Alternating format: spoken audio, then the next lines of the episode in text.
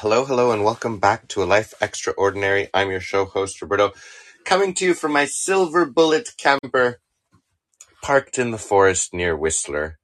Um, it's a beautiful day out here. Um, there was a bear lolling around earlier in the morning, just perusing, seeing what he could find. And that's one of the really neat things about the west coast of Canada is you can encounter bears aplenty everywhere, thither and hither.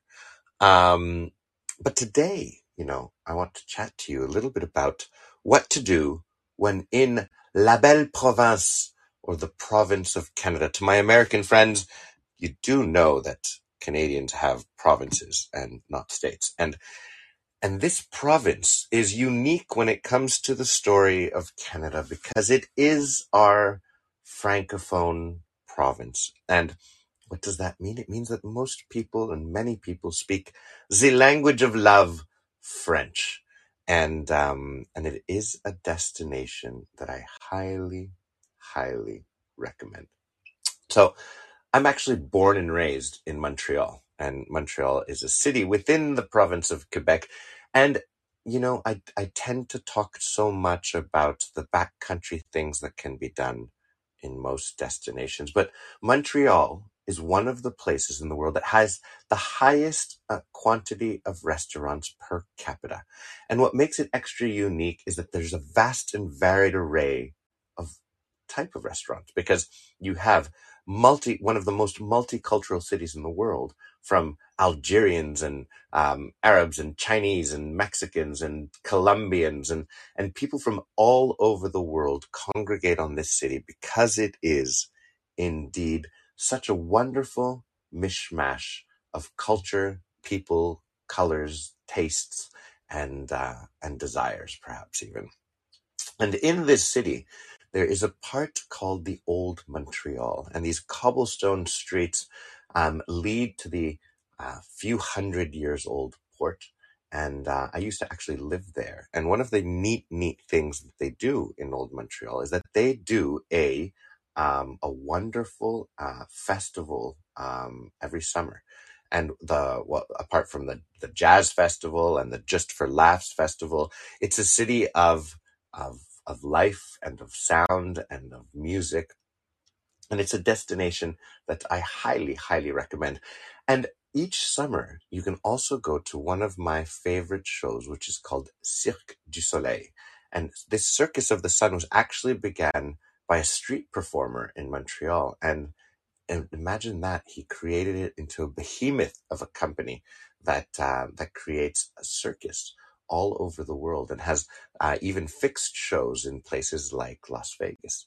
And this the the cities um, that that has such a great taste for multicultural appetite. And Montreal, my good old city, I do I do miss thee.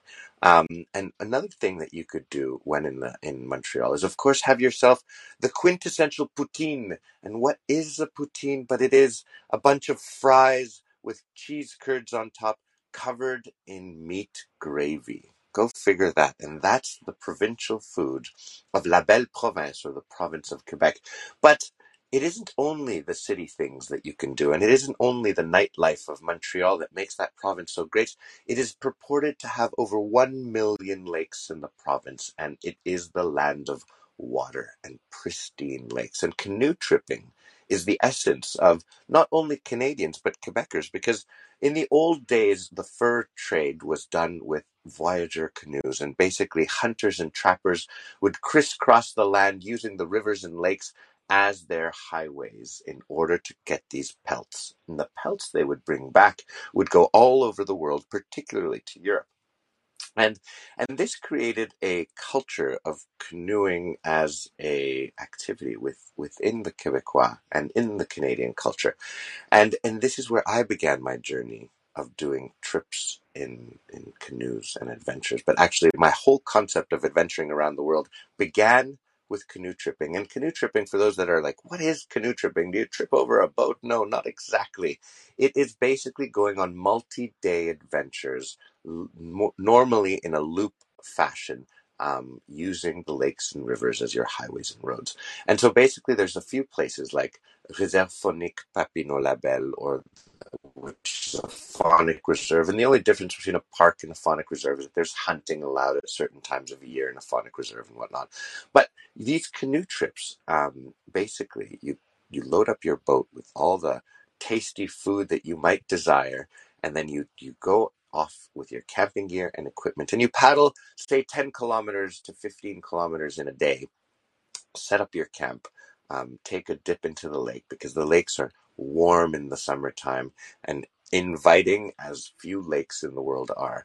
And then you watch the stars as your as your food cooks over the fire and you tell the tales of your day. And of, of course, if you had a portage that day, then you'll have more tales to tell. A portage is when you have to, in order to get from one lake to the next, you actually have to carry your canoe and carry all your equipment. Um, and this is um, a, a French word, portage, portage, to carry.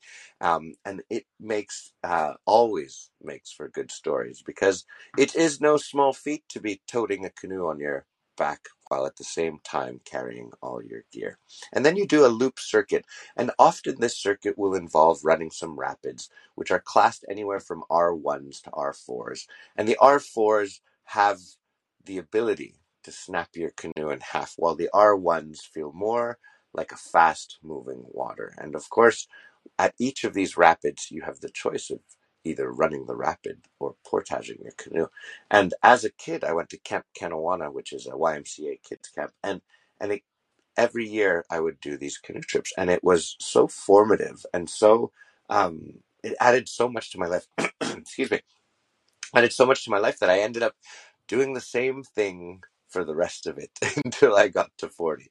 Well, I am 40 now. So, so yes, so canoe tripping is a big part of, of Quebec. Um, another activity that people don't know too much about is the changing of the colors. And perhaps it's not so much an activity, but an enjoyment of nature's spectacle, because this is when all the maple leaves and all the trees that, uh, that uh, have deciduous, which is, means that tr- trees that have leaves that fall, um, turn colors, and they go from a, a, a light orange to a bright red to a brown when they finally decay. And but imagine an entire forest as far as the eye can see, covered in a multitude of colors where some trees are orange, others are red, others are a blend. And this makes for one of the coolest eye candies of nature that I've ever seen. And and of course, even when the leaves fall, um, the smell of fall is something that's quite wonderful there. So if you want to catch the changing of the colors, and I like to say the changing of the guard um, in Quebec's forest, then you would want to get there around beginning of October. That being said, every year is different because as cold comes in, then obviously the trees lose their leaves in order to uh, save their energy for the next year. And but you might book your trip and be like, okay, well I'm arriving on the first week of October and I'm going to see all the colors. And then perhaps it's one of those years where the colors only start quite vividly until the second week. So it is a bit of a, a question on when to hit it. But I guess to assure yourself that you do hit the changing of the colors, um, I would recommend that you go uh, in second week of October. And there, you head to the Laurentians or the Laurentides, which is the about an hour and a half drive north of Montreal. And pretty much in any direction you go, you'll be able to see these colors a change. There's also a great mountain called Mont Tremblant, and it's a ski resort. And well, now that I live on the west coast, it's a bit of a mound comparatively to a real mountain, but it does give you that perspective of the foliage changing colors, and it's quite beautiful to see. Another activity that Quebec is well known for is La Cabane à Sucre, or the House of Sugar. And this is when uh, the trees, the maple trees, are tapped in order for uh, you to have uh, maple syrup. And the tapping of these trees does it so that you can have a delicious and exquisite maple syrup at your cabane à sucre. And here at the shack, or the sugar shack as they, they, they would call them, um, they put the, the, the maple warmed up on uh, a trough of snow. And usually it's a trough that horses eat from, but a clean one nonetheless, with clean snow.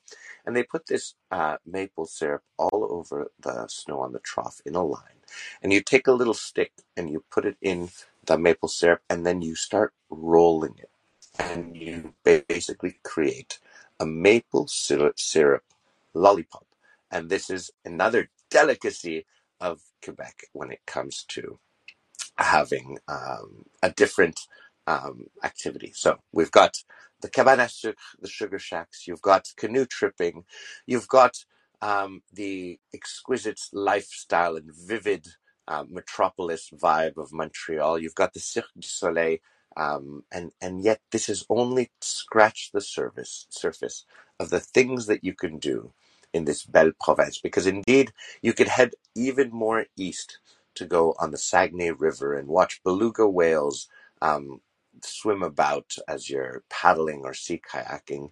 You can go uh, to the Ile de la Madeleine, which is, which is an island um, in the St. Lawrence River, where it's a tiny island, but each house is picturesque and and it just makes you feel like you're on another planet and have oysters, shuck some oysters on the beach, or get some lobsters from the fishermen directly.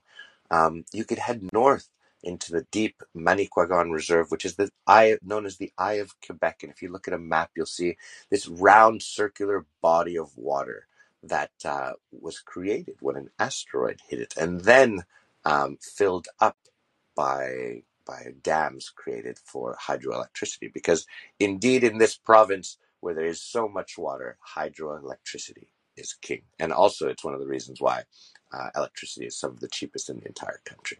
So there you have it, a few different things that can be done in the beautiful province of La Belle Province. And of course, the mishmash of English and French always adds color to the vibe. And Montreal is most definitely known as one of the most colorful cities of our country because you have the taste and the flair of the French who who seem to be a little bit more eccentric than the East Coasters or the West Coasters that come and descend from uh, more of a British and drier rule. So in uh, in Quebec, you will have the colorful um, clothing and the colorful houses and the colorful curtains, even.